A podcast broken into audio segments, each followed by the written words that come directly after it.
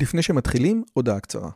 אם אתם אוהבים את הפודקאסט הזה, אתם כנראה אנשים ממש מיוחדים ומרתקים. אז אם בא לכם לפגוש עוד אנשים כמותכם, וגם אותי, וגם את רלי, אנחנו עושים מפגש עוקבים שלישי. ביום חמישי, בתאריך ה-9 למאי 24, בין השעות 7.5 ל-11.5, אנחנו הולכים לקיים מפגש עוקבים שלישי בבית שלי בנופים בשומרון.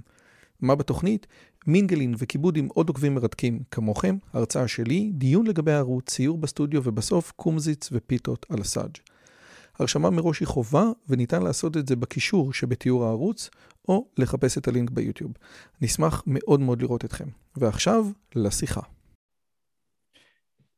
האם המדיניות של הסגר של מדינת ישראל היא מדיניות שמביאה יותר נזק מתועלת, ובכלל, מה הערך של מחקרים שנעשים באקדמיה לגבי העולם האמיתי? אנחנו יודעים שיש לזה ערך מאוד גדול במקומות מסוימים, ויש אולי ערך שצריך לקחת אותו בערבון מוגבל במקומות אחרים. אז יבוא, איתה, יבוא היום פרופסור רצף לוי מ-MIT לדבר על הדברים. שלום לכולם וברוכים הבאים לערוץ. אם עוד לא הצטרפתם, אז שתדעו שזה ערוץ מאוד מיוחד, כי אנחנו עושים פה כל מיני דברים שונים ומשונים, אז מי שרוצה מוזמן. אם הצטרפתם, אתם יודעים איזה חבורה מגניבה יש פה. אני מזכיר, אנחנו לא עושים ראיונות, אנחנו עושים שיחות.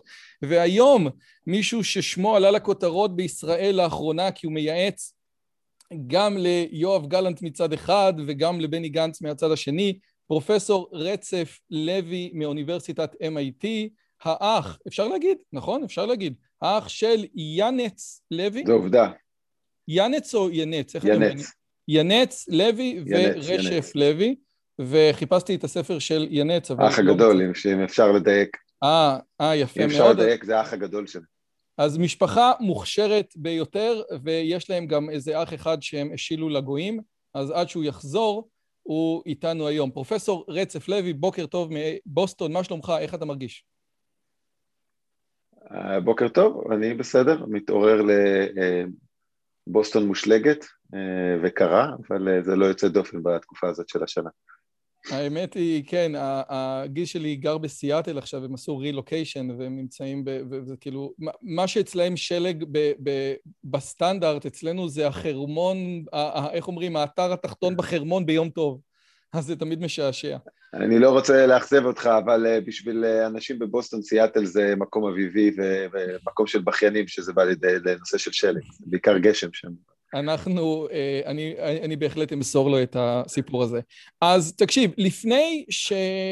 לפני שאני אתקוף אותך, כן, וסליחה על הביטוי, אבל ככה הישראלים מדברים, על התזה, אני חושב שנכון אולי באמת להסביר את התזה. אז בגדול, בשתי מילים אני אגיד, ואז באמת תגיד אם אני אומר את זה נכון. התזה אומרת בסופו של דבר, המדיניות של הסגר יותר עושה נזק מתועלת, בין היתר מכיוון שהממשלה או המדינה או מקבלי ההחלטות מתעלמים מהמון המון אפקטים, אולי נגזרות ראשונות, אולי נגזרות שניות של הסגר. אתה נותן כמה דוגמאות, הזאת שאתה חוזר אליה הכי הרבה זה השמנה, שאנשים מדווחים שבסגר שהם לא עושים שום דבר הם עולים במשקל, יש דיכאון, והדברים האלה יהיו איתנו לאורך הרבה מאוד זמן. כמובן שיש את הנושא של בתי הספר, שעוד שנת לימודים הלכה, ובסופו של דבר אתה אומר, סגר מייצר יותר נזק מתועלת וצריך לחשוב על מודל אחר. אמרתי את זה נכון, ואם לא, אז מה אמרתי לא נכון? אה, לא אמרת את זה לא נכון, אבל אולי צריך להוסיף פה כמה, אה, היבטים נוספים. אה, אני חושב שזה חוזר, בבסיס זה חוזר למה אתה מנהל. לצערי, הממשלה כרגע לא הגדירה בצורה פורמלית איזה מדדים היא מנהלת, אבל נראה מתוך הסתכלות על מה שהממשלה עושה, שהמדד אולי היחידי שהיא מנהלת זה בעצם מטרה להגביר את מגפת הקורונה, ותוך התמקדות מאוד מאוד גדולה במספר המאומתים או מספר החולים, איך שהם קוראים, למרות שרוב המאומתים הם לא באמת חולים, וזה מביא למדיניות מאוד חד-ממדית. עכשיו, גם אם אתה מסתכל על, בוא נעזוב רגע את כל הנזק האגבי שאתה הזכרת, שכולל עוד, עוד כמה דברים כמו דיכאון, כמו עיכוב בטיפולים רפואיים וכדומה. גם אם אתה מסתכל על, בוא, בוא נדבר רגע על איך אתה שולט במגפת הקורונה ומה חשוב בהקשר הזה. אז, אז אחד הדברים שמאפיינים את מחלת הקורונה היא, היא, היא מאוד מדבקת, זאת אומרת הווירוס הקורונה הוא מאוד מדבק, אבל מצד שני, ההשפעה שלו על אנשים ועל האוכלוסיות השונות היא מאוד, היא דרמטית שונה. כלומר, אה, אנשים מבוגרים או אנשים שיש להם מחלות רקע מסוימות יכולים להיות מושפעים בצורה מאוד מאוד קשה עד כדי מוות, וזה דבר מאוד רציני שאסור לזלזל בו. ומצד שני, אה, אנשים יותר צעירים, ככל שאתה יורד בגיל, רמת הסיכון לחולי קשה ותמותה יורדת ברמה אקספוננציאלית, כמעט כל עשר שנים זה מחותך את זה בחצי, שזה משהו מאוד ייחודי לווירוס הזה, לדוגמה שאתה משווה אותו לווירוס השפעת, או אפילו למגפות שפעת שהיו לנו בעבר, הם פגעו, האמת, הרבה בצעירים, ובעיקר בצעירים מאוד ובזקנים מאוד. עכשיו, למה זה חשוב? כי כשאתה מסתכל על איך באמת, מה באמת חשוב לשלוט ב... ב, ב אפילו רק, בוא נסתכל על, על, על לשלוט במגפה. אתה בסופו של דבר מבין שהמגפה הזאת, כולם מדברים על ה-R, כן? זה דבר שכולם מדברים על, על ה-R. שזה בגדול, כמה בממוצע... אתה אומר על מקדם, על מקדם ההדבקה. מקדם ההדבקה, כן. כן. שב... סליחה, אני רק אומר, סליחה, רגע, סליחה, אני רק אומר בשביל האלה, זאת אומרת, אם מקדם ההדבקה יותר גדול מאחד, נכון? זה אחד הדברים שבאמת אז אומרים, אז אנחנו... מתפרצת. מכיוון שבסופו של דבר זאת פונקציה אקספוננציאלית, זה, זה משהו שהוא מעריכי, אז הוא עולה ועולה ועולה, ולכן זה משהו שכולם מפחדים ממנו, נכון? אני רק רוצה לשים כן. את הדברים בתוך ההקשר. כן, לא בטוח שבצדק, ולא בטוח שהוא תופס בעצם את מהות המגפה הזאת ספציפית. ואיפה הוא מפספס? קודם כל הוא מפספס בעובדה שאחד הדברים, עוד דבר ייחודי על המגפה הזאת, זה האנשים האסימפטומטיים שאתה אפילו לא יודע עליהם. אה, וכשאתה מדבר על מקדם הדבקה, אתה מדבר, אתה מדבר על מקדם המאומתים. שוב, דיברנו על זה שרוב המאומתים הם בעצם ויש על זה אפילו דעות בעולם הרפואי, חלקם, יש היום דעות שאתה יכול לקבל בדיקה חיובית לקורונה, אבל בהינתן פרמטרים יותר מדויקים בבדיקה, שאפשר להיכנס לזה, אתה יכול להיות למעשה לא חולה באמת קלינית, שאולי יש לך איזה שאריות. רק שנייה רגע, בגלל שאתה, אני כתבתי את זה פה, אמרתי אני לא אפריע לך, אבל אתה כבר אומר את זה כן. פעם שנייה, אז אני כן אפריע לך. כן. אתה אמרת מקודם, רוב המועמותים הם לא חולים. ואז אמרתי, רק שנייה, אני אסביר. אתה בעצם אומר כזה דבר, בסופו של דבר, המטושים או הבדיקות שיש לנו היום, הן בודקות בגדול, אבל הם, ואז יוצא מצב שהן מפחדות שהפולס פוזיטיב שלהם הוא מאוד גדול. זה, לא. לא, יכול להיות שמצאו לך שיש לך נגיף בגוף, אבל אין לך שום סימפטומים. אז עכשיו, עכשיו השאלה האם אתה חולה או לא. יש שאלה אם אתה בכלל אפילו יכול לדבק, אבל הדברים אפילו יותר מורכבים מזה, לצערנו יש הרבה פרטים בנושא הזה. איך בדיקת קורונה היום נעשית? היא נעשית על ידי מכשיר שיש לו סייקלים. המכשיר הזה עובד ב-40 סייקלים. אם גילו לך אה, שאריות של ה-DNA של הנגיף מתחת ל-30 סייקלים, אתה מוגדר קלינית חולה ואתה כנראה יש לך load אה, אה, של וירוס שאתה יכול לדבק, להדביק. ואתה חולה קלינית במובן הזה שאתה יכול להדביק, לא בטוח שיש לך סימפטומים, זה כבר תלוי בבן אדם. אם, אם אחרי 40 cycles לא מצאו אצלך כלום, אתה שלילי. אבל יש תחום, והוא רב, והרבה בדיקות יוצאות, שמצאו לך את הנגיף, אה, שאריות של הנגיף בין 30 סייקלים ל-40 סייקלים. יש היום טענות של חוקרים מאוד מאוד רציניים בעולם, שבמצב הזה אתה לכאורה מוכרז כמועמד, אבל אין לך, אין לזה שום משמעות קלינית, אתה גם כנראה לא מדבק.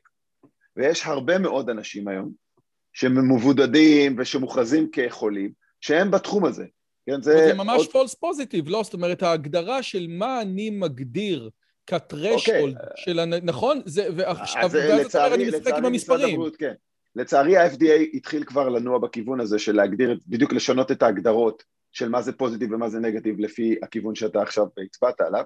זה, לצערי, קשור לזה שכנראה ברגע שאתה נכנס לקונספציה שאתה מנהל מספר המאומתים, קשה לך מאוד לזוז מזה, כן? זה ידוע גם במערכות איך, איך שנכנסים לקונספציה. עכשיו, הדבר הנוסף שצריך להבין, אה, כשאתה מסתכל על מקדם ההדבקה, ואתה מסתכל על הדבקות, אתה מגלה, יש הרבה מאוד עדויות, ש-20% מהנדבקים גורמים ל-80% מההדבקות. זה תופעת ה super clusters, ה super spreaders. מה זה אומר? זה מפיצי על. זה אומר שיש מעט אנשים שמדביקים הרבה מאוד, אנשים אחרים, ורוב האנשים כנראה לא מדביקים אף אחד. יש לנו אפילו דוגמאות של הרבה מאוד אנשים שבבית שלהם היו חולים, הגיעו לבית, אף אחד בבית לא נדבק. עכשיו, למה זה משנה את התמונה? כי בסופו של דבר שאתה אומר, אוקיי, אם זה נכון, אז בסופו של דבר, אם אני אמנע מכינוסים המוניים, למשל חתונות, הלוויות, דברים שהם אה, התכנסויות גדולות שהם לא מוגני מסכה, שאנשים גם לא לובשים מסכות. אני בדורה הזאת יכול להרוג כמעט 80% מההדבקות, ואז אני אשלוט במגפה הזאת בצורה לא פחותה מסגר. יותר מזה, אם אתה רואה מתי סגרים מוכלים, סגרים מוחלים אחרי שיש כבר עלייה בהדבקות, כלומר אחרי שאירועי ההפצה הענקים האלה קרו. עכשיו אתה כבר מתחיל להילחם בשריפות הקטנות שקורות, שקורות אחרי הפצת העל הזה, כי איך זה עובד? אחד מדביק 30-40, עכשיו כל אחד מהם הולך הביתה, מדביק עוד איזה כמה, ואתה מקבל פתאום איזושהי התפרצות חזקה. אם תקפת את זה אחרי אירוע על, אתה עכשיו תוקף את השוליים של ההדבקה, וגם הרבה יותר קשה, כי גם בסגר, אתה יודע, אתה בסגר רואה את המשפחה שלך, אתה לא, אתה לא לא רואה את המשפחה שלך. אז זה דבר אחד. דבר שני, אה, בסופו של דבר, הדבר הכי חזק שיש לנו מול, אה, מול הווירוס הזה זה המערכת החיסונית שלנו.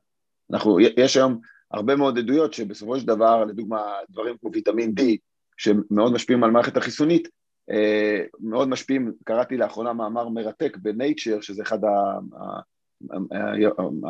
העיתונים המדעיים המובילים בעולם, שאפשר לראות קורלציה בין התזמון של שיא המגפה לקו הרוחב שבה המדינה נמצאת ברמת דיוק אה, כמעט ליניארית, שזה אפשר אומרת, לקשר את זה לבעצם... ש... ככל קו הרוחב משפיע על מזג האוויר, ככל ש... על החשיפה לשמש. על החשיפה לשמש. על החשיפה לשמש. וויטמין אומר... D וריכוז ויטמין D בגוף, אה, ככל שבן אדם פתאום... יש לו פחות, רק אני רוצה לחדד את זה, ככל שבן אדם יש לו יותר ימים בלי עננים שהוא עושה אמבטיות שמש, ככה המערכת החיסונית שלו תגיב יותר טוב והוא יהיה יותר חסין לקורונה, זה בעצם מה שהמאמר אומר. זה השערה, תראה, לא הוכיחו את זה עוד, אני אדייק פה, אבל יש הרבה עדויות. אה, אה, ודרך אגב, גם באוכלוסייה שחורה לדוגמה בארצות הברית, אתה רואה הרבה יותר תופעות של מקרים קשים, ואחד ההסברים הוא ש... אנשים עם אור כהה יש להם בדרך כלל חוסר בוויטמין D בגלל שהחדירה של קרני השמש היא יותר, היא יותר קטנה. עכשיו, למה אני אומר את כל הדברים האלה? כי בסופו של דבר, אה, מה הסגר עושה לנו? הוא סגר לנו את הטבע, סגר לנו את הפעילות הגופנית, סגר אותנו בבית, הכניס אותנו לדיכאון, זה כל הדברים שמורידים את המערכת החיסונית. ולכן, בסופו של דבר, אנחנו הופכים את עצמנו פחות עמידים לווירוס. לווירוס הזה וגם לווירוס הבא, שדרך אגב, אחד הדברים שאני חוקר זה בעצם איפה הווירוסים האלה, כמו קוביד, כמו קורונה מגיעים. הדבר השלישי, למה סגר לא עובד? לאורך זמן.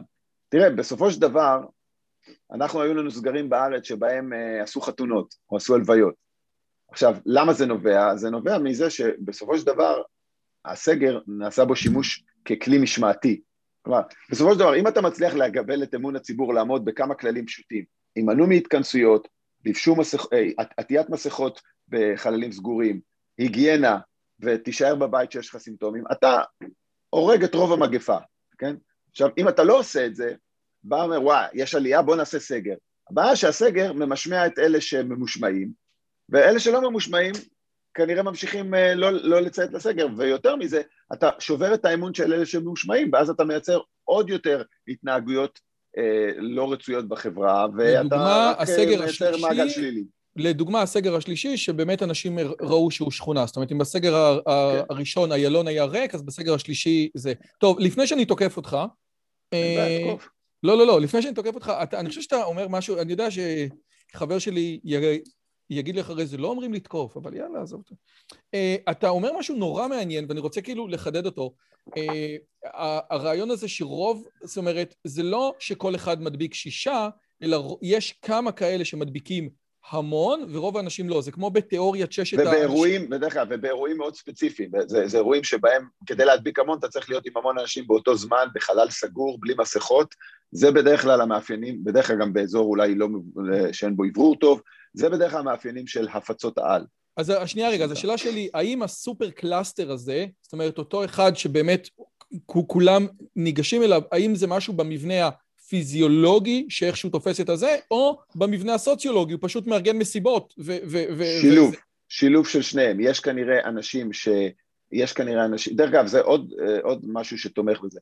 נעשה מחקר ממש שעכשיו ה-CDC בארצות הברית עשה, שהם בדקו את יעילות, יעילות מסכות על, על כמה אתה, אה, כמה יוצא לך, כמה רסיסי רוק יוצאים לך מהפה.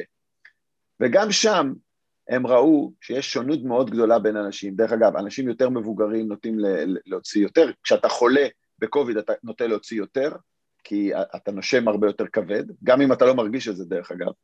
אה, יש, יש מחקרים מאוד מעניינים שגם אנשים בלי סימפטומים, אם תתחיל לעקוב אחריהם בצורה יותר מדויקת, אתה תזהה שינויים בקצב הנשימה שלהם. ובסופו של דבר גם שם הם ראו שבעצם 80, 20 אחוז מהאנשים עשו, הרסס שלהם תפס 80 אחוז מהכמות הרסס הכוללת של האוכלוסייה שהם בדקו. עכשיו, מה, מה, מתי אירוע של סופר איבנט, שהפצת על קורה? זה קורה כשבא בן אדם עם המאפיינים הפיזיולוגיים האלה שהוא מוציא הרבה, והוא נמצא בחברה של הרבה מאוד אנשים לאורך זמן, בחלל סגור אה, ולא מאוברר. זה בדרך כלל המאפיינים של אה, אירועי עד. תסתכל על הלוויה, על חתונה, זה, זה בדיוק הדברים ששם זה יכול לקרות. תסתכל על מסיבות חנוכה, תסתכל על מסיבות פורים. לאורך כמה, במספר רב של אירועים במגפה אנחנו ראינו את זה. לדוגמה, בניו יורק, אחת הסיבות שהאוכלוסייה החרדית בניו יורק קיבלה מכה מאוד קשה, זה בגלל שזה היה אזור אה, חגיגות פורים, וכמו שאתה יודע לא פחות טוב ממני, אה, יש מסיבות פורים, קריאת המגילה וכו' וכו', וזה יצר אה, בלאגן.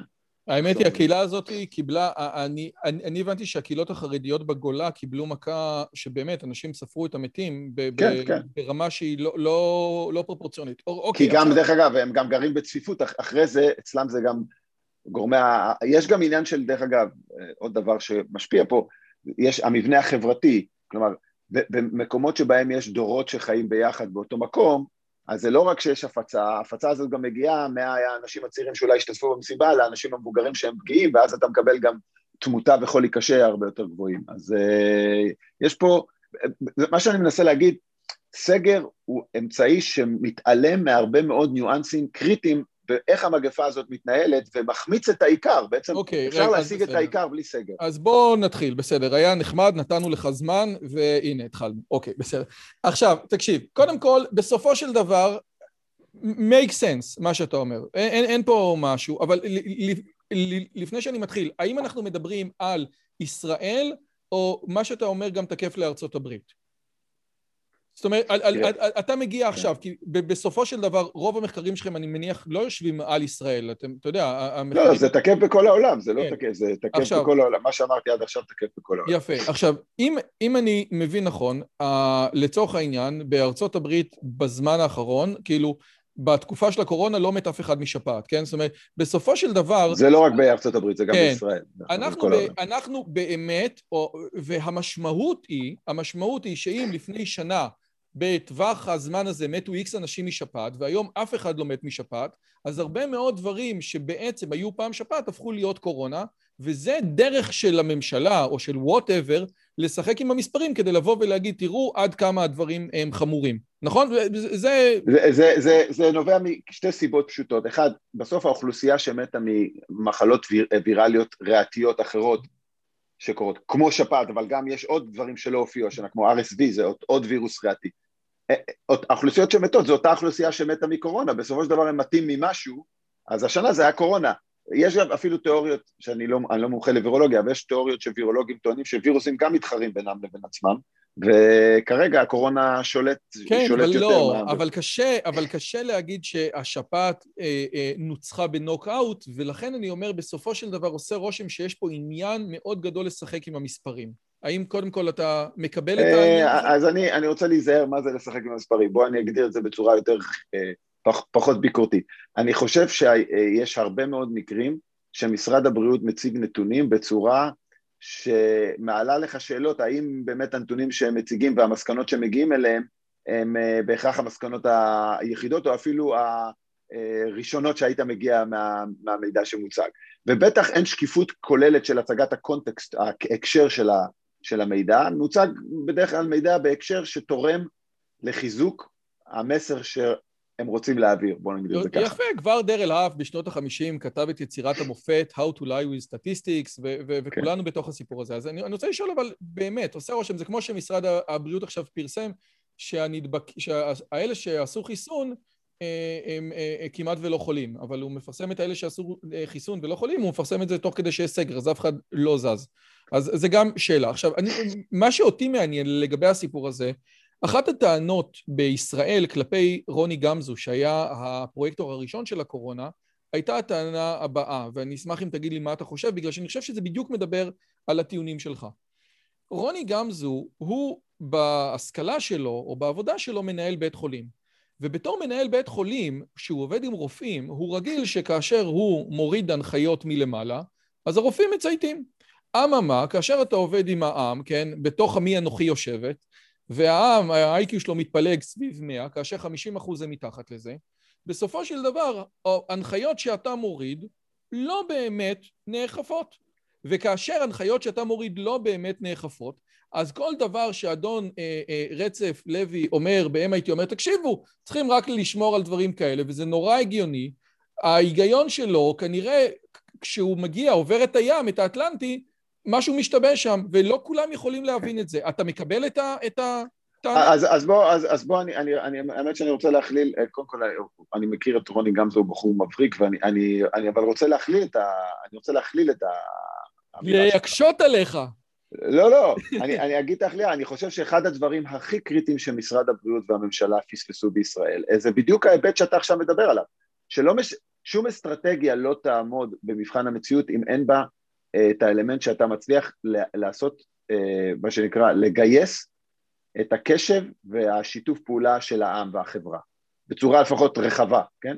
כלומר, אם לא הצלחת לעשות את זה, זה לא משנה, אתה יכול לבוא עם האסטרטגיה על הנייר, לצייר לי אסטרטגיה מושלמת ולהסביר לי למה היא תעבוד, אם היא, אם היא לא ממומשת אז היא, אז היא לא תעבוד. לכן, ובוא אני אתן לך עוד דוגמה איפה שאתה מת. באים במערכת החינוך היום עושים נגיד בידודים של ילדים מטורפים שלא עושים לא ב-CDC, שמים אותם בזה. עכשיו מה קורה?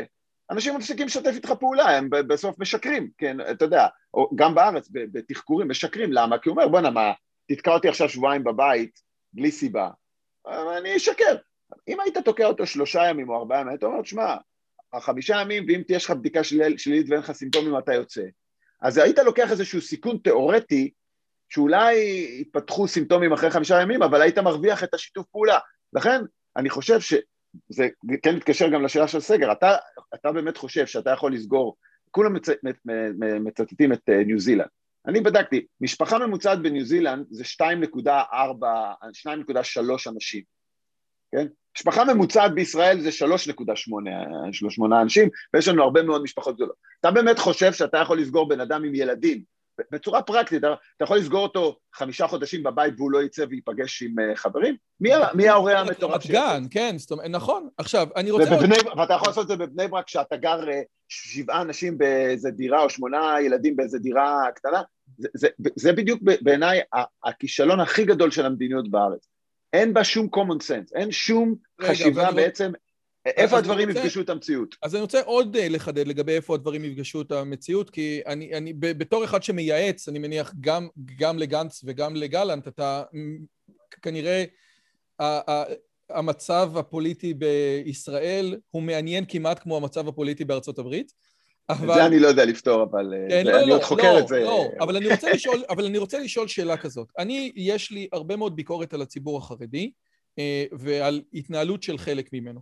בעיקר מכיוון שלא משנה מה עושים חלקים בציבור החילוני, הציבור החרדי היה צריך להישמע להוראות התורה ולהישמר מאוד לנפשם. זה קודם כל. עכשיו, מצד שני, יבוא מישהו מהציבור החרדי ואומר, תראה, בסופו של דבר, ויש פה לוגיקה, אתה מבין שבסופו של דבר זה לוגיקה של התלמוד, כן? ומי שהמציא אותה, או, או, או מי שאמון עליה זה החרדים. הוא אומר, תראה, הרי אתה בעצם לא אומר שהסגר הזה הוא, הוא, הוא, הוא הכרחי. כי עובדה שהחרגת את החינוך המיוחד, החרגת את ההפגנות, שזה לב ליבה של הדמוקרטיה.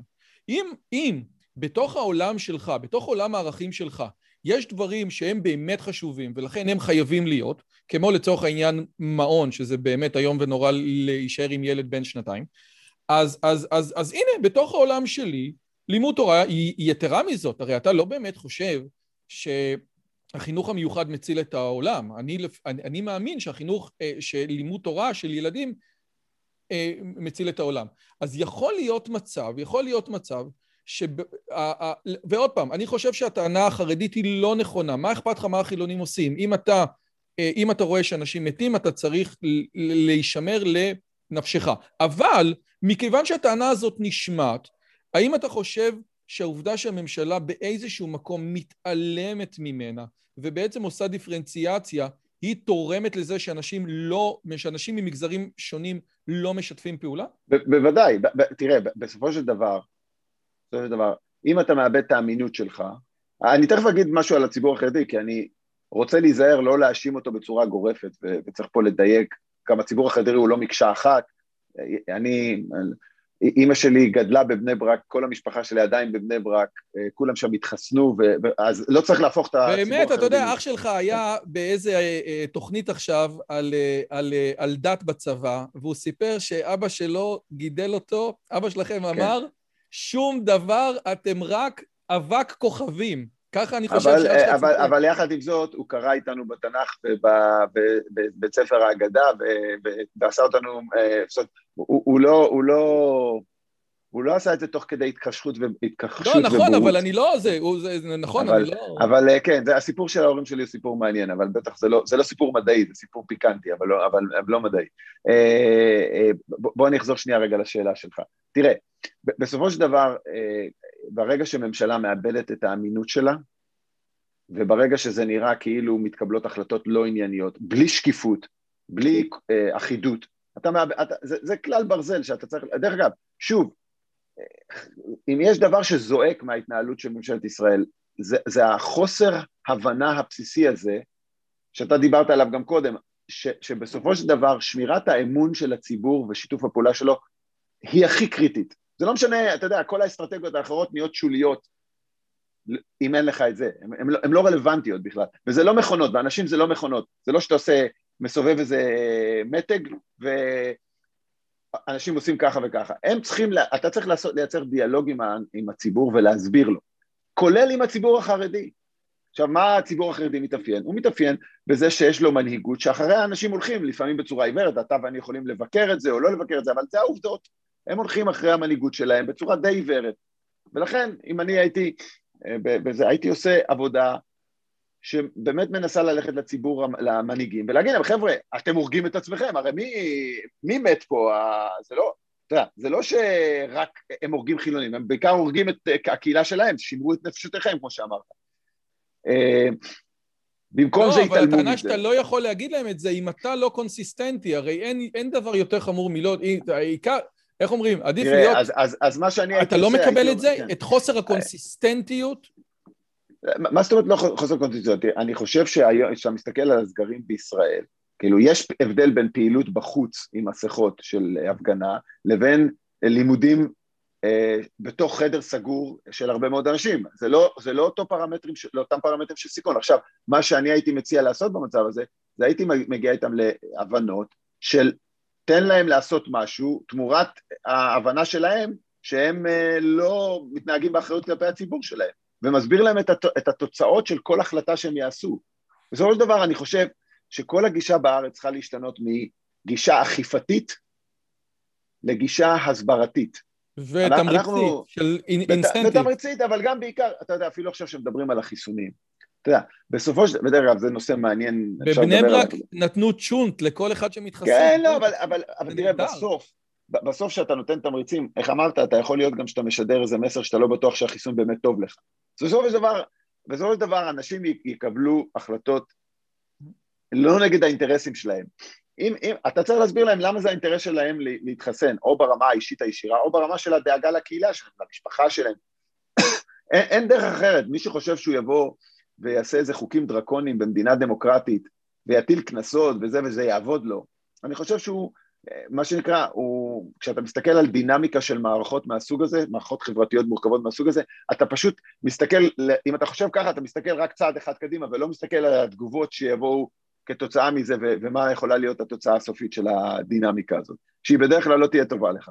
עכשיו, יש לי שאלה, האם אתה יכול להסתכל על כל העולם המערבי ולהגיד לי, הנה, תראה, מה שאני אומר לך זה לא רק תיאוריות, יש פה מדינה שמתנהגת בצורה כמו שאנחנו הצענו, והמדינה הזאת, היא, הכל בסדר. עושה רושם ששוודיה לא רצתה סגר וכן פתחה, ואחרי זה היא זה. עכשיו, אבל מה, היא... היא, אז בוא נדבר שנייה רגע על שוודיה. האם יש, האם יש מדינה, א', אני אשמח שתדבר על שוודיה, אבל אני, אני כן אשמח כדי, איך אומרים, שתביא לי הוכחה אמפירית ממקום בעולם שמתנהג, כמו שאתה אומר, והוא מצליח. אוקיי. בואו קודם כל נסתכל, אה, קודם כל אה, בואו נשים רגע בצד מה, זה מצליח, לפני ש... בואו נסתכל על הגל הנוכחי. כל המדינות שנכנסו לחורף ראו גל, ועכשיו רואות ירידה של הגל. האמת, ירידה יותר מהירה מישראל, כולל פה במסצ'וסט, בארצות הברית. כמעט באף אחת מהמדינות, בהרבה מאוד מהמדינות האלה לא היה סקרים כמו ישראל. היו הגבלות בדיוק כמו שאני דיברתי עליהן, והגל ירד גם ככה. כלומר, יש פה שאלה, ואני חושב שאחת ה...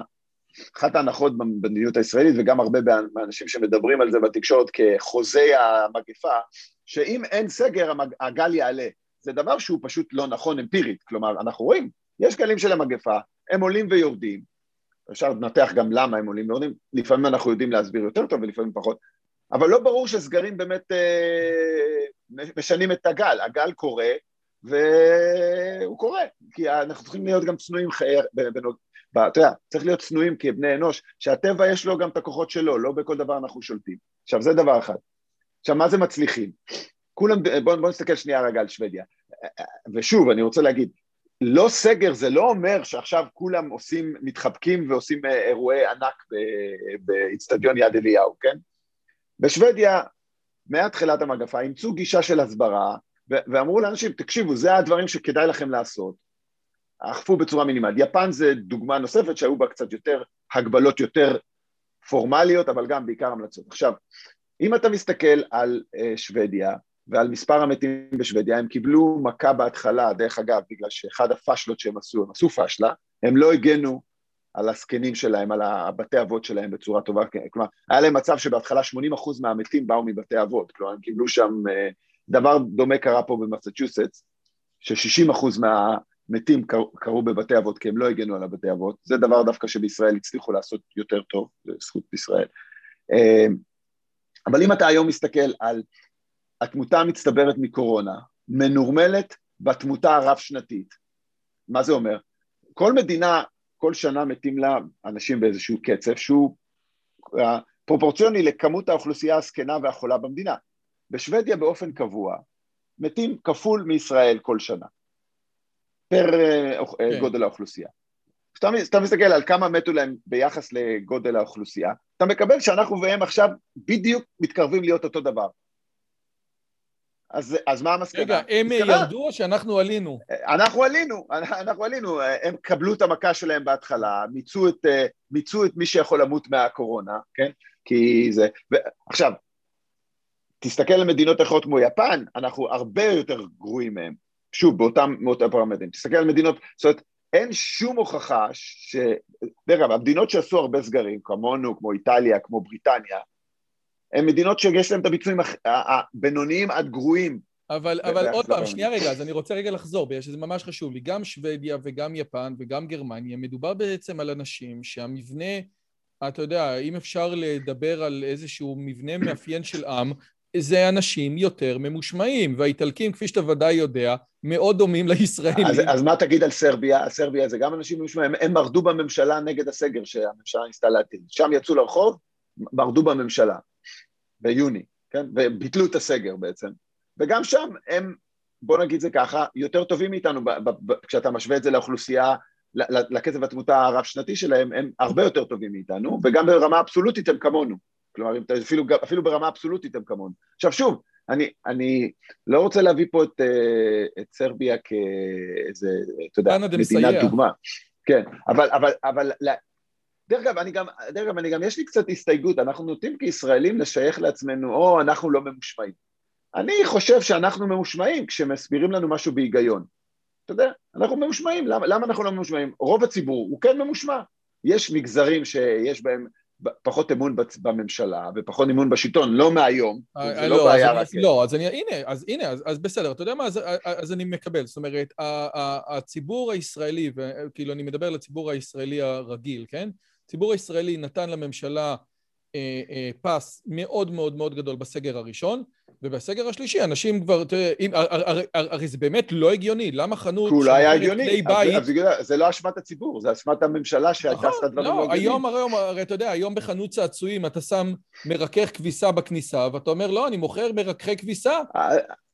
אז זה בדיוק מה שאני מדבר, במקום, תראה, כש, מה שלמדתי בחיים אה, בזה, ובסוף פשטות יש לה עוצמה. אתה אומר, חבר'ה, יש כמה כללים פשוטים, עליהם אנחנו נתמקד. אל תתכנסו, עטיית מסכות, זה עכשיו בתוך זה, כל דבר בוא נבחן אותו לאור זה. כן, האם, האם אפשר לבצע אותו תחת הפרמטרים האלה? לימודים, לימודים בבתי ספר? אפשר לבצע, אני אומר לך שאני פתחתי, קודם כל, בבית ספר היום, אני עבדתי על הנתונים, בתי הספר בישראל, חד משמעית, הם לא גורם משמעותי של הדבקות. חד משמעית, כל הנתונים מצביעים על זה, דרך אגב, נתמכים בנתונים ממדינות אחרות, חד משמעית, לא תומכים, ודרך אגב, אם אתה רוצה דוגמה של הצגה, אם אתה רוצה לקרוא לה מניפולטיבית של הנתונים, זו דוגמה מצוינת של איך משרד הבריאות בא ואומר, 30 אחוז מהמקרים הם ילדים, כן, אבל 30 אחוז מהאוכלוסייה הם, הם ילדים, מה זה, זה, זה אפילו לא, לא אומר שום דבר. כשאתה מסתכל על הנתונים, אתה רואה שרוב ההדבקות קורות ממבוגרים לילדים, ולא מילדים למבוגרים. רוב ההדבקות, אה, גם בין ילדים, צריך לזכור, מי אכפת לו שילדים אה, חולים? המחלה הזאת לא עושה שום דבר לילדים. כל עוד הם לא מדביקים מבוגרים וגורמים להם חולי קשה, זה בעצם לא מטריד כל כך שהם חולים, כן? אה, ואם יש אוכלוסייה שנפגעה מהסגר הזה, בצורה אגבית, מה שהתחלת את השיחה, בצורה הכי דרמטית זה הילדים. אנחנו הקרבנו את ילדי ישראל על, על, על המזבח של הניהול המגפה הזה. אגב, אני חושב את לא ילדי כל העולם המערבי, כן? אומרת... פחות, פחות, בישראל יותר. אנחנו, סגירת, מערכת החינוך בישראל סגורה הכי הרבה בכל העולם. אולי ארגנטינה. אתה מלמד ב-MIT, אתה מלמד היום בזום? אנחנו פתחנו בסמסטר אה, סתיו את הקמפוס ללימודים, 1,200 סטודנטים הבאנו לקמפוס, אני תכננתי את המערכת הזאת, אה, היו לנו אפס הדבקות בקמפוס. היו לנו הדבקות בקהילה, אנשים הלכו ועשו מסיבות הלואוין, צעירים, אתה יודע, עשו מסיבות נעימים, היה לנו קלאסטרים וזה, שום הדבקה בקמפוס. למה? כי לבשנו מסכות, שמרנו על מרחק, תכננו לימודים של, לא היו יותר מדי אנשים בכיתה, אז היו אנשים בכיתה ואנשים שלמדו בזום ויצרנו שיטות לימוד חדשות, ובנינו את המערכת הזאת. ואפשר לעשות את זה, זה עניין של יכולת ביצוע ורצון לבצע ולהשקיע את המשאבים. לצערי, משרד החינוך, דרך אגב, לזכותו של השר גלנט, ואני לא אוהד ליכוד, אה, זה לא אמירה פוליטית מה שאני אומר, המערכת החינוך בנתה הרבה מאוד אלמנטים מאוד מאוד טובים לבניית מערכת דומה, אבל אתה צריך את שיתוף הפעולה של משרד הבריאות בשביל זה, ושם הדברים נשברו לגמרי. עדיין, עדיין אני חושב שבמבחן התוצאה, כשהמערכת עבדה, אתה רואה, דוגמא, אתה משווה כיתות ד' לכיתות ה', כיתות ה', כמו שאתה יודע, נשארו בבית כל הזמן, כיתות ד', הגרף של ההדבקות מתנהג אחד על אחד, הוא, לא, הוא, הוא זה לאורך זמן, לאורך כל החודשים. אז מה אתה מבין מזה? אתה מבין מזה שהפתיחה או סגירה של בית ספר, לא רק שהיא לא משפיעה, יכול להיות שהיא עוזרת במניעת הדבקות. רגע, אבל אז, אז שנייה רגע, אז, אז אתה יודע, אני מוכן לקבל רוע, אבל אני קשה לי לקבל טמטום. אז בעצם, הרי, הרי גם אם אתה אומר, תקשיב, מהצד המקצועי, מה שאני מראה, בוא, בוא אני אקח את מה שאמרת עכשיו, שגרף של הדבקות של כיתה ה' שנשארו בבית, זה לגרף ההדבקות של כיתה ד' שהולכים לבית הספר. בסדר? הנה, אני אקח את זה. מה אתה מבין מזה? אה, לא, אוקיי. בסדר, אז אני מבין מזה. עכשיו, לא, אבל מה שאני לא מבין מזה, הרי יש אינטרס לכל, אה, אה, אה, אה לכל ממשל לבוא ולהגיד, הנה, גם את כיתה ה', במקום שיישארו בבית, אנחנו שולחים לבתי הספר. מה האינטרס? הרי, הרי אתה בעצם אומר, כולם הולכים נגד ההיגיון, כולם פוגעים, זאת אומרת, המשרד הבריאות מתנהג בצורה איומה ונוראה. מה האינטרס? הרי לא הגיוני... אז, ש... אז, אני, אז אני, חושב, אני חושב שאפשר להסביר את זה בכמה... קודם כל, לא תמיד אני יודע להסביר את זה, בוא, בוא נתחיל. אבל, אבל בוא, בוא אני אתן השערה. תראה, אני חוזר למשפט הפתיחה שלי. ברגע שהמדד שאתה מנהל אותו, זה מדד כמות הנדבקים. כמות הנדבקים, זה מה שאתה מנהל אותו, לא מבדיל מי נדבק, לא מבדיל מה ההשפעה. ברגע שאתה מנהל את זה, וזה העיקר שלך, אז אתה, ו- ו- ואתה מרגיש שזו המשימה שלך, להוריד מספר, מספר הנדבקים, זה, זה, זה מדד שהוא לא הגיוני שיהיה מדד יחיד כמדד בריאותי, אולי הוא, יש, יש משקפות אחרות ששם זה מדד הגיוני, אני לא יודע, תגיד פוליטיקה, אני לא יודע, אבל אה, זה. ברגע שזה המדד שלך, אז אתה תפעל לאורו, ואם אתה נכנס לקונספציה שזה מה שמעניין אותך, אז אתה לא תקשיב לשום דבר אחר, גם אם הוא הגיוני. ראינו את זה, אתה יודע, בהרבה מאוד אירועים שבהם מערכת קורסת בצורה קולסיאלית, כולל יום מלחמת יום כיפור, נכנסים לקונספציה, ואז כל עובדה, אתה יודע, מה קרה ביום כיפור? אני, בתור איש מודיעין שעבדתי במודיעין, קראתי את כל התיק של יום כיפור, ואתה אומר לעצמך, לא יכול להיות. איך הם לא רואים שזה מלחמה? אתה קורא לזה בדיעבד.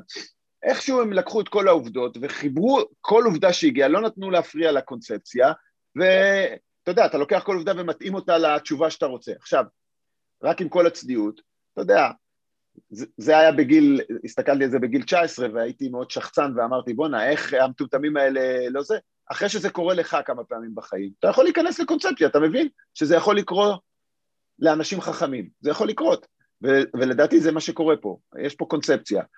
הבעיה היא שהתהליך הקבלת ההחלטות הוא מעודד את הקונספציה, והוא בעצם משתיק כל קול אחר, כלומר, למה, בסופו למה? של דבר... זה נראה לי מעניין מה שאתה אומר, למה? תראה, אני, קודם כל לנהל את מגפת הקורונה ודברים כאלה זה מאתגר, אפשר, אה, אה, סביר שיהיו טעויות דרך אגב, אני זה, ובעיניי אה, כשאתה בוחן דברים אתה צריך לבחון לא רק את טיב ההחלטות אלא את טיב תהליך קבלת ההחלטות. מה היה התהליך? אני מאוד מאמין שבסופו של דבר מה שאתה שולט בו זה תהליך קבלת ההחלטות שלך. אם אתה בונה תהליך נכון, עכשיו אם קיבלת את ההחלטה הנכונה או לא, ווא, לפעמים אתה תעשה טעויות. וכשאתה מסתכל על תהליך קבלת ההחלטות, מי מייעץ, איך זה בנוי, זה, זה, אין שקיפות, אין אה, נת, מסד נתונים משותף, אין באמת אה, אה, סבב, אה, אה, אה, אה, הסתכלות על דעות שונות ושקילה שלהם, אין הגדרה ברורה של המדדים, אין את כל האלמנטים הקריטיים לניהול נכון של התהליך. עכשיו רגע מה טיב ההחלטה ומה אתה מקבל בסוף. אה, וזה חבל. אה, למה זה? קשה לי להסביר, יכול להיות שפשוט אה, זה עניין גם של מאבקי כוח, אנשים רוצים לשלוט... אה, אתה לא רואה דברים כאלה שמתנהלים סתם, מכיוון שאתה, שוב, וזה לא פוליטי, למרות שזה, כאילו, אנשים אומרים פוליטי בתור מילה גסה, כאילו העולם שלנו הוא פוליטי.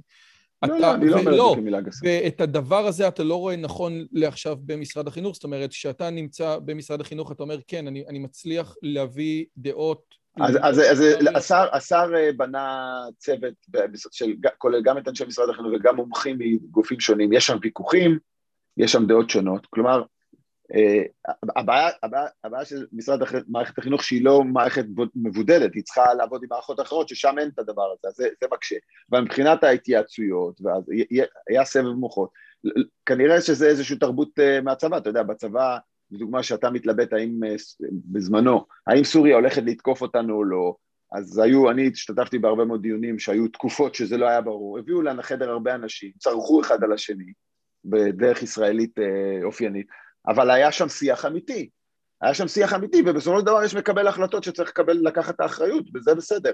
אבל השאלה מה התהליך שמוביל לקבלת ההחלטות. אגב, שאלה נוספת שהיא קשורה לזה מאוד, היה עכשיו, אני לא יודע כמה אתה מעורב בתקשורת הישראלית, אבל היה אה, הרצאה של הרב יובל אשרוב, שניתן או, או, או דיבר באיזשהו אלמנטים נגד החיסונים, ודיברו, ו, ובאמת היה איזשהו עליהום מכל צד עליו. אני, אני שמעתי אגב את ההרצאה, אתה יודע, אה, זה... באיזשהו אמר, אמרו פייק ניוז, עכשיו משהו בסגנון של התפרסם מאמר בנייצ'ר, לא, זה לא בנייצ'ר, זה בסיינס, הוא לא יודע על מה הוא מדבר, כאילו משהו בסגנון הזה. השאלה היא, האם לפי דעתך, או האם אתה מרגיש היום, גם איפה שאתה נמצא, שגם במסגרת של החיסונים בכלל, יש, אנחנו באיזשהו מקום, יש דעות שאסור להשמיע אותן.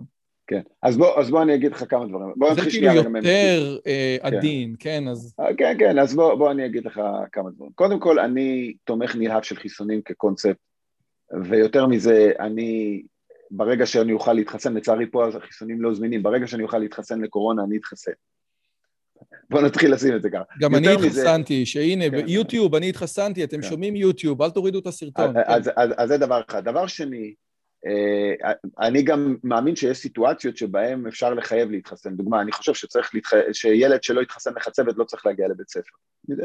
למה? כי, כי אנחנו מכירים את החיסון, אנחנו מכירים את, התרומה של זה וכדומה. עכשיו, בוא, בוא רגע נדבר על, על הקורונה. עכשיו, קודם כל יש פה כמה, יש פה כמה היבטים אתיים, אבל יש בו היבט שאני לא חושב שמדברים עליו מספיק שהוא אפילו היבט אפידמיולוגי אסטרטגי, אבל בואו נתחיל שנייה רגע מההיבט האתי. תראה, בסופו של דבר, מה הנימוק שאנחנו מנסים, שאלה שרוצים לכפות, על, או לכפות או לתמרץ אנשים אחרים להתחסן? אז קודם כל יש נימוק, אה, אתה תהיה חולה ומערכת החינוך, הבריאות תקרוס בגללך, אוקיי? אה, אז, אז זה קודם כל, אה, זה גם, זו אמירה שצריך לבדוק אותה, כי בסופו של דבר, 90 ומשהו אחוז מהחולי הקשה והתמותה באים מאוכלוסייה מבוגרת יותר, כלומר אם אתה מסתכל על מתחת לגיל 50, או בוודאי מתחת לגיל 40, מספר החולים הקשים והתמותה הוא, הוא, הוא מאוד מאוד קטן, כן? אה, אז, אז, אז, אז קודם כל צריך לבדוק את הסוגיה הזאת. דבר שני, צריך לזכור, בכל זאת יש פה ניסוי, שעבר, אה, יש פה חיסון שעבר אישור חירום, הוא לא, הוא לא אפילו לא באישור אה, אה, קבוע. ואני חושב שיש בעיה לבוא ולהגיד, טוב, אני, אני, אני לא אתן למורה לבוא אה, לבית ספר אה, בלי חיסון קורונה, בלי שאתה אומר, לדוגמה, שלמה, אז למה לא חיסון שפעת? לא, כלומר, לא, אני חושב שאם אתה כבר רוצה לעשות מדיניות, אז צריכה להיות מדיניות שהיא אה, אחידה, אתה לא יכול לבוא ולהגיד אה, קורונה זה, זה סיפור אחר, שפעת שדרך אגב מסוכנת לילדים הרבה יותר, אתה, אתה מתנהג אחרת. כלומר, שוב, צריך להיות פה היגיון פנימי. עכשיו, אני לא אומר דרך אגב מה התשובה, אני חושב שיש כאן כל מיני דעות, יש דעות לגיטימיות פה. אבל אתה אבל מרגיש שיש ש... איזשהו, כמו שאמרת מקודם, כי ממש אהבתי את זה, את ה... זה לא מובן מאליו בעיניי. אתה מרגיש זה... שיש קונספציה ויש דעות שאסור... אז, אז עכשיו, עכשיו, דרך אגב, עכשיו בוא, בוא רגע נדבר על ה... על ה... דרך אגב, לא, לא ברור לי, לא ברור לי, עזוב רגע, בוא נניח שהיום אנחנו במדינה דיקטטורית שאנחנו יכולים להורות לכל אחד להתחסן, לצורך העניין. בוא נשים את כל המתח הזה סביב אה, הזכויות של הפרט לעומת הזכויות, נשים אותו רגע בצד, בוא לצורך הדיון. לא ברור לי מה האסטרטגיה, ואני דרך אגב חוקר את זה עד עכשיו, אז אין לי דעה, אבל הנחת העבודה של להגיע לחסינות עדר על ידי חיסונים היא אפשרית ו/או נכונה, היא לא ברורה לי שהיא האסטרטגיה האופטימלית. ובוא אני אסביר לך איפה המתח פה. עכשיו, מה, מה, מה, מה, ההיגיון של, בוא נגיד, אוקיי, בוא נחסן את כולם... תהיה מוטציה עכשיו שהיא תהיה שונה. אז רגע, אז אוקיי, נכון, אז בוא, חושב, אז בוא נדבר לא? על זה. רגע, יש כמה דברים. קודם כל, אה, הפחד הוא תהיה מוטציה. עכשיו, אבל בוא, בוא, בוא נסתכל, מוטציות נגרמות כל הזמן, והן נגרמות, המוטציות המסוכנות בדרך כלל נגרמות באנשים שיש להם מערכת חיסון מדוכאת. אוקיי? עכשיו, אה, יותר מזה, בוא נגיד שאתה היום תחסן את כולם, והחיסון הזה מונע תחלואה קשה, אבל לא גורם, לא מונע לחלוטין את ההדבקה. בעצם ייצרת סביבה אבולוציונית שמגבירה את הסיכוי למוטציה שתתגבר על החיסון. כי, כי מה, כי, כי אה, מה הווירוסים עושים? זה אבולוציה, אתה תשים אותם בסביבה שבה החיסון לוחץ אותם, הם ישתנו כדי, עכשיו זה יותר מזה, החיסונים הקיימים כרגע, הם, הם, הם תוקפים חלקים מאוד מסוימים בווירוס, כלומר יחסית לווירוס זה לא יקרה בשבוע, זה לא יקרה בשבוע הבא כנראה, למרות שזה אירוע סטטיסטי שקשה לחזות בדיוק מתי, אבל באיזשהו שלב הווירוס לא צריך להשתנות יותר מדי כדי להתחמק מהחיסונים האלה. אבל זה דבר שיכול להיות יותר גרוע מזה, והוא, ש... עכשיו, ישראל היא, לחשוב שאם חיסנת את כל האנשים בישראל, יצרת חסינות עדר, זה קצת להשלות את עצמך, מה עם כל שאר העולם? הרי אתה לא אומר... זה, אתה לא, לא סוגר לא את נתב"ג לתמיד. כן, אתה לא סוגר, אז, אז עכשיו, עד שיחסנו את כל העולם, וואו, אז עכשיו מה, מה, מה שיכול לקרות פה, שייווצרו מוטציות במקומות אחרים ויגיעו אלינו, ואז החיסון שקיבלנו ייצר נוגדנים אצל האנשים שהם סאב-אופטימליים למוטציה הקודמת. ויש תופעות כאלה שהרבה פעמים, שברגע שהתחסנת נגד וריאנט אחד של הנגיף, אתה פתאום נהיה יותר פגיע לווריאנטים אחרים של הנגיף. ואני עוד צריך להבין את ה... זה מה שווירולוגים אומרים, אני עוד צריך להבין את זה יותר. עכשיו, מה האלטרנטיבה? מה האלטרנטיבה? האלטרנטיבה אומרת, שמע, אנחנו מגינים על אוכלוסיות הסיכון, שיכולות למות מזה, כן? ואנחנו נותנים לכל אחד זכות להתחסן, אתה רוצה, תתחסן. אבל אנחנו לא מודאגים כל כך אם הרבה אנשים צעירים לא יתחסנו, למה? כי הם יקבלו את זה, יהיה להם צינון או שום סימפטומים, והם יפתחו חסינות הרבה יותר עמוקה לווירוס כולו, כי ברגע שאתה נדבק, אתה לא מפתח נוגדנים רק לספייק של הווירוס כמו החיסונים, אתה מפתח הגנה הרבה יותר רוחבית, כלומר הסיכוי שלך להיות עמיד מול מוטציות עתידיות הוא יותר גבוה. אבל זה דיבור... רצף, זה דיבור כן. של חוקר סיכונים, שזה מה שעשית, זה מה שאתה עושה גם ב-MIT וגם בצבא, כן. נכון? זה מה שעשית בצבא. אה, בין היתר, כן. זה הניהול סיכונים, זה דיבור שאתה שומע... כן, עכשיו אני לא אומר מה התשובה, אני רק אומר, זה שאין דיון על זה, זה מטורף. אה, החליטו קונספציה, צריך חיסון עדר, לא ברור לי מאיפה זה בא, ואני אפילו לא מדבר על זכות הפרט, בואו נשים את זה רגע בצד, אני אפילו לא בטוח שעשו דיון מהותי והביאו מומחים, ובואו נחשוב רגע מה הנחות העבודה שלנו, מה סביר שיקרה. כי אם לא סביר שיקרה שיהיה חיסון עדר בכל העולם, אז, אז אוקיי, אז אתה צריך לשאול אותך, מה, איפה האסטרטגיה פה לטווח ארוך? אז אתה אומר, מבלי להתעסק בתופעות הלוואי שאנחנו מדברים על חיסון שקיבל אה, אישור חירום, כן? מבלי להתעסק אני בזה. אני פחות מודאג מזה אישית, אני לא חושב שהחיסון הזה יהרוג. ומבלי להתעסק בזכויות הפרט, שהדברים האלה משמעותיים, בסופו של דבר, אם אתה רוצה לעשות פונקציית אופטימיזציה ל- ל- לעמידות של הקהילה לאורך זמן, בסופו של דבר חיסון עדר הוא לא הדרך האופטימלית לעשות את זה. חיסון עדר על ידי... חסינות עדר על ידי חיסון.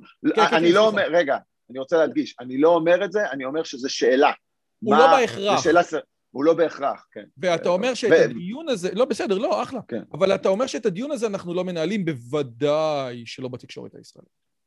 לא, מה זה לא מנהלים? לא מנהלים אותו בשום מקום. אני אומר לך, יותר מזה, מדכאים אותו, לא שלא מנהלים, מדכאים כל ניסיון לנהל אותו, ואני חושב שזה מאוד מטריד, אותי זה מאוד מטריד, דרך אגב, זה דבר שאני פתאום, אני התחלתי לשאול את השאלות האלה בשבועות ה... אמרתי, אוקיי, בוא רגע נשים רגע את הזכויות הפרט בצד.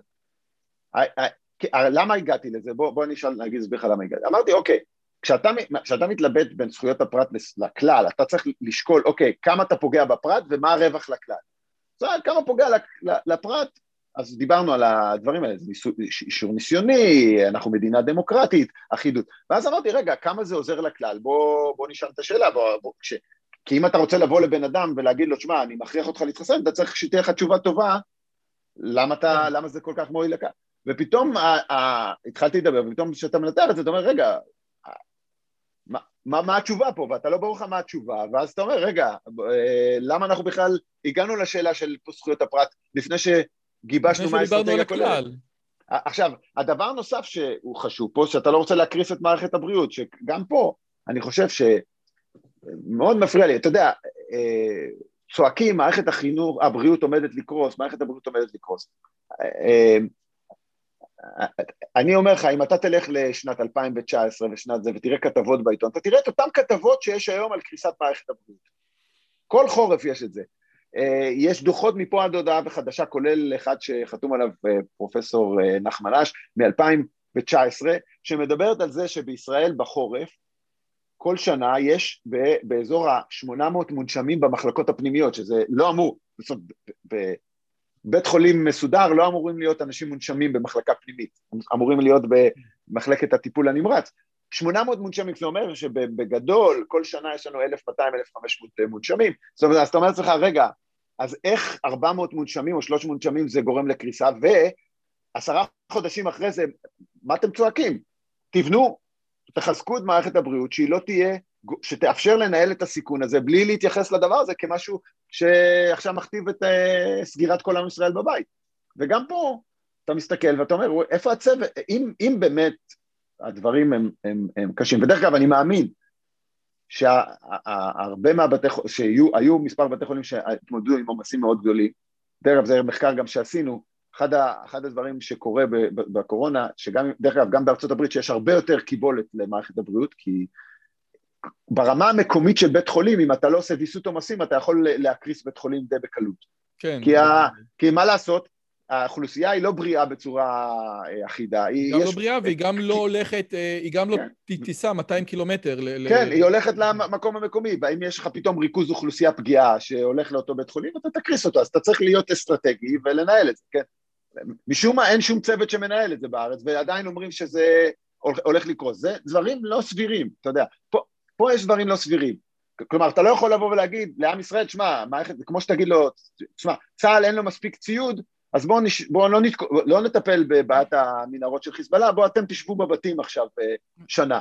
אף אחד לא היה מקבל את זה. אבל זה כמו שאתה אומר אולי זאב זאב, זה נכון, זה כמו הסיפור. אם כל שנה אתה אומר חסר ציוד, אז, אז בסדר, אז אתה יודע. דרך אגב, זה לא זאב זאב, זה, זה, זה באמת אמיתי, רק לא. כל שנה מתעלמים מזה ולא סוגרים את המדינה, והשנה פתאום השתמשו בזה כתירוץ ציני להפחית את הציבור שצריך לסגור אותו. אגב, פרופסור עומר מואב היה פה, אמר, תראה, אני לא מבין את המדיניות של ה... אה, אה, של המענקים. זאת אומרת, יש פה אנשים, יש פה נכים שלא נפגעו, ויש פה אנשים שהם לא נכים שהם כן נפגעו, אז, אז אם אתה חושב שלנכים צריך לתת כסף, אז בוא תיתן להם כסף בלי קשר לקורונה. ואם אתה חושב שהם, אבל אם הם לא נפגעו מהקורונה, למה הם צריכים לקבל מענק קורונה? כן, כי זה עוד, עוד, עוד דוגמה שהכל הפוך על הפוך, אין היגיון פנימי.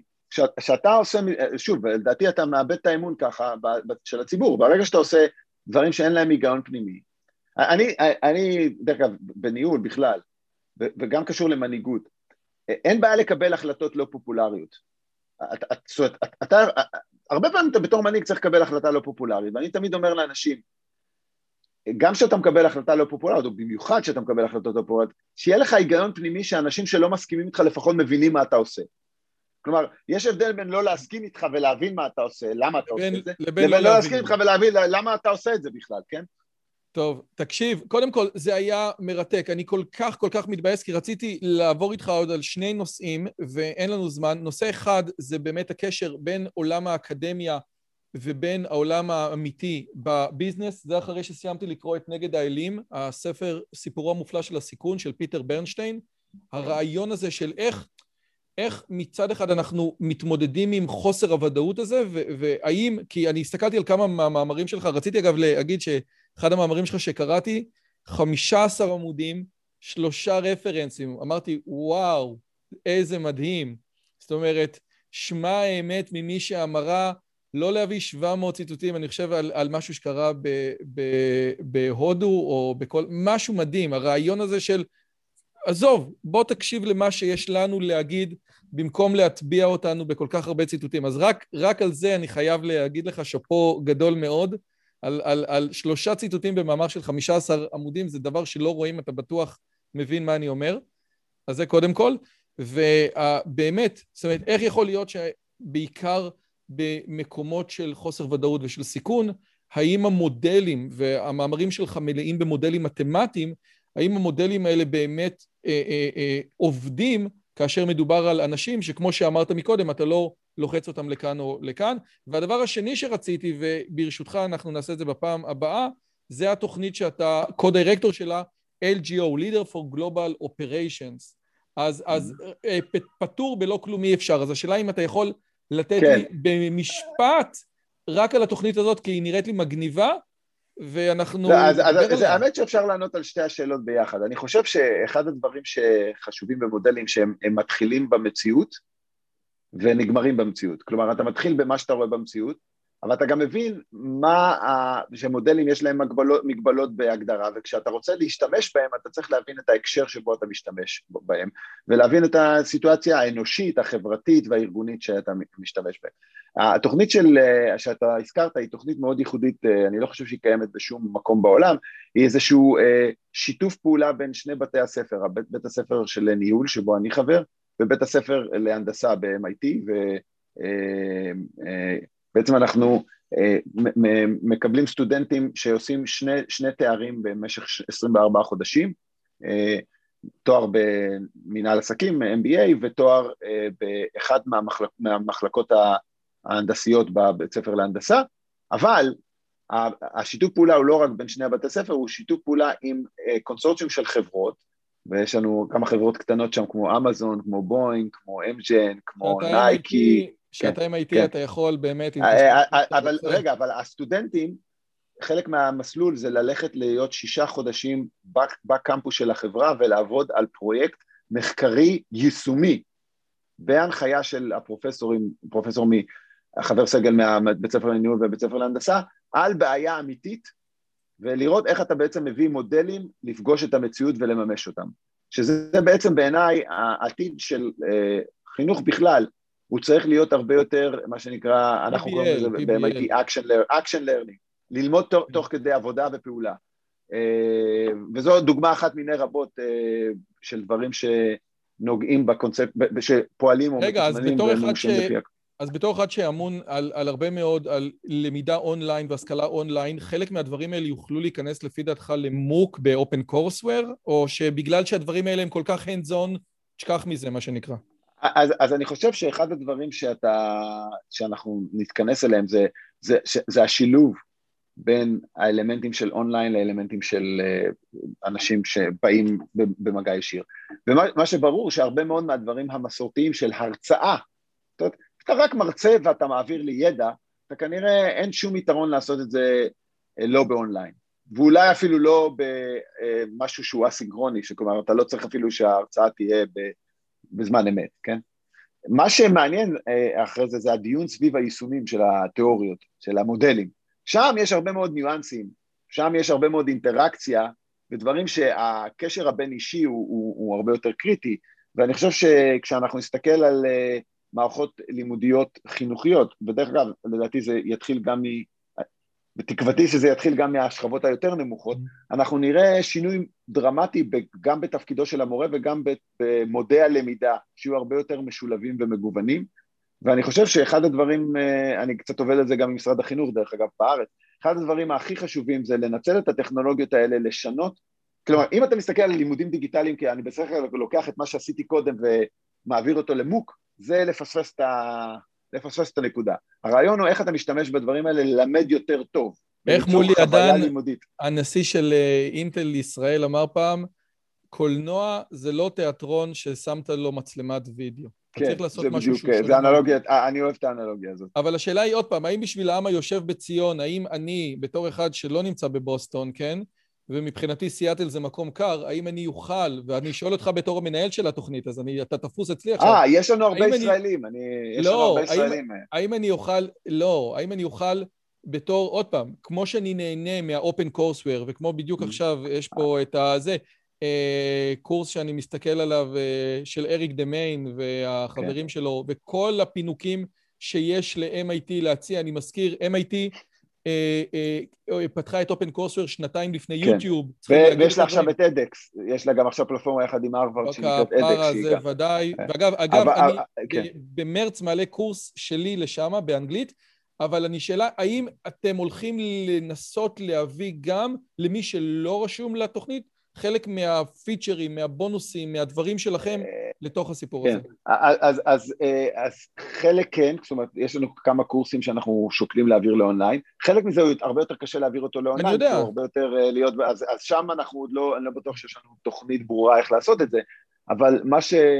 מה שכן, אנחנו כן רוצים להגדיל את כמות האנשים בתוכנית הזאת, זו התוכנית, ודרך אגב, יש לנו אה, הרבה ישראלים שם שעברו דרכם, והם הבוגרים היותר טובים של התוכניות. הישראלים הם אה, ידועים, אה, יש להם שם טוב אצלנו פה ב-MIT. פרופסור גד יאיר היה פה, הוא, אגב, הוא עשה, הוא, הוא, הוא דיבר בדיוק על ההבדל בין המדע האמריקאי והגרמני ובין המדע הישראלי, הייתה פה שיחה מאוד מעניינת עליו. אה, זה, זה זה שעשה את העבודה על המוח הישראלי, נכון? המוח הסורר, כן. המוח זו, אז אני חושב שדיברתי עם גד. נכון, אני ברור לי שדיברת איתו, אז הוא היה פה, אז הייתה לנו שיחה מעניינת. תקשיב, זה מרתק, מרתק לדבר איתך. אה, בעזרת השם שתחזור מהגולה אלינו מהר. אה, שיפתחו לי נתב"ג קודם, אז אני אחזור. לאט לאט, כן, יש לנו גיסתי תקועה עכשיו, הבר מצווה של הבן שלה בעוד שבועיים, שתהיה בריאה. כן. בכל אופן, פרופסור רצף לוי, בריאות לכולם. מבית אה, הספר סלואן, איך זה נקרא? איך אומרים את זה? סלון ב-MIT, תודה רבה רבה על הזמן שלך, ממש תודה רבה. אין בעד מה, יום טוב. ביי. אם הגעתם עד לכאן, מגיע לכם כל הכבוד. אז תנו לי להגיד לכם שלושה דברים קצרים. הדבר הראשון, אם שמעתם משהו בשיחה שמעניין אתכם, שאתם רוצים לקחת הלאה, פשוט ספרו אותו לאנשים אחרים. משהו מעניין שאני אמרתי, משהו מעניין שהאורח שלי אמר, איזשהו רעיון שאתם רוצים לקחת איתכם לחיים, פשוט ספרו אותו לחבר או לחברה. זאת הדרך הטובה ביותר לזכור את הרעיונות מתוך השיחות האלה. הדבר השני, אם אתם רוצים לקחת חלק בקהילה שלנו ולפגוש ולדבר עם אנשים כמוכם, אתם מוזמנים לערוץ הטלגרם שלנו, שווה לכם מאוד. פשוט תראו עוד אנשים שמתעניינים מדברים מגניבים בדיוק כמוכם. והדבר האחרון, אם אתם יכולים, דרגו את הערוץ שלנו באפליקציית הפודקאסטים שלכם, זה יכול להיות בספוטיפיי, באפל פודקאסט או בגוגל פודקאסט, זה תהליך קצר של שתי שניות, הוא מאוד מאוד יעזור לנו להפיץ את הבשורה הלאה. שיהיה לכם כיף גדול וכיף בשיחה הבאה.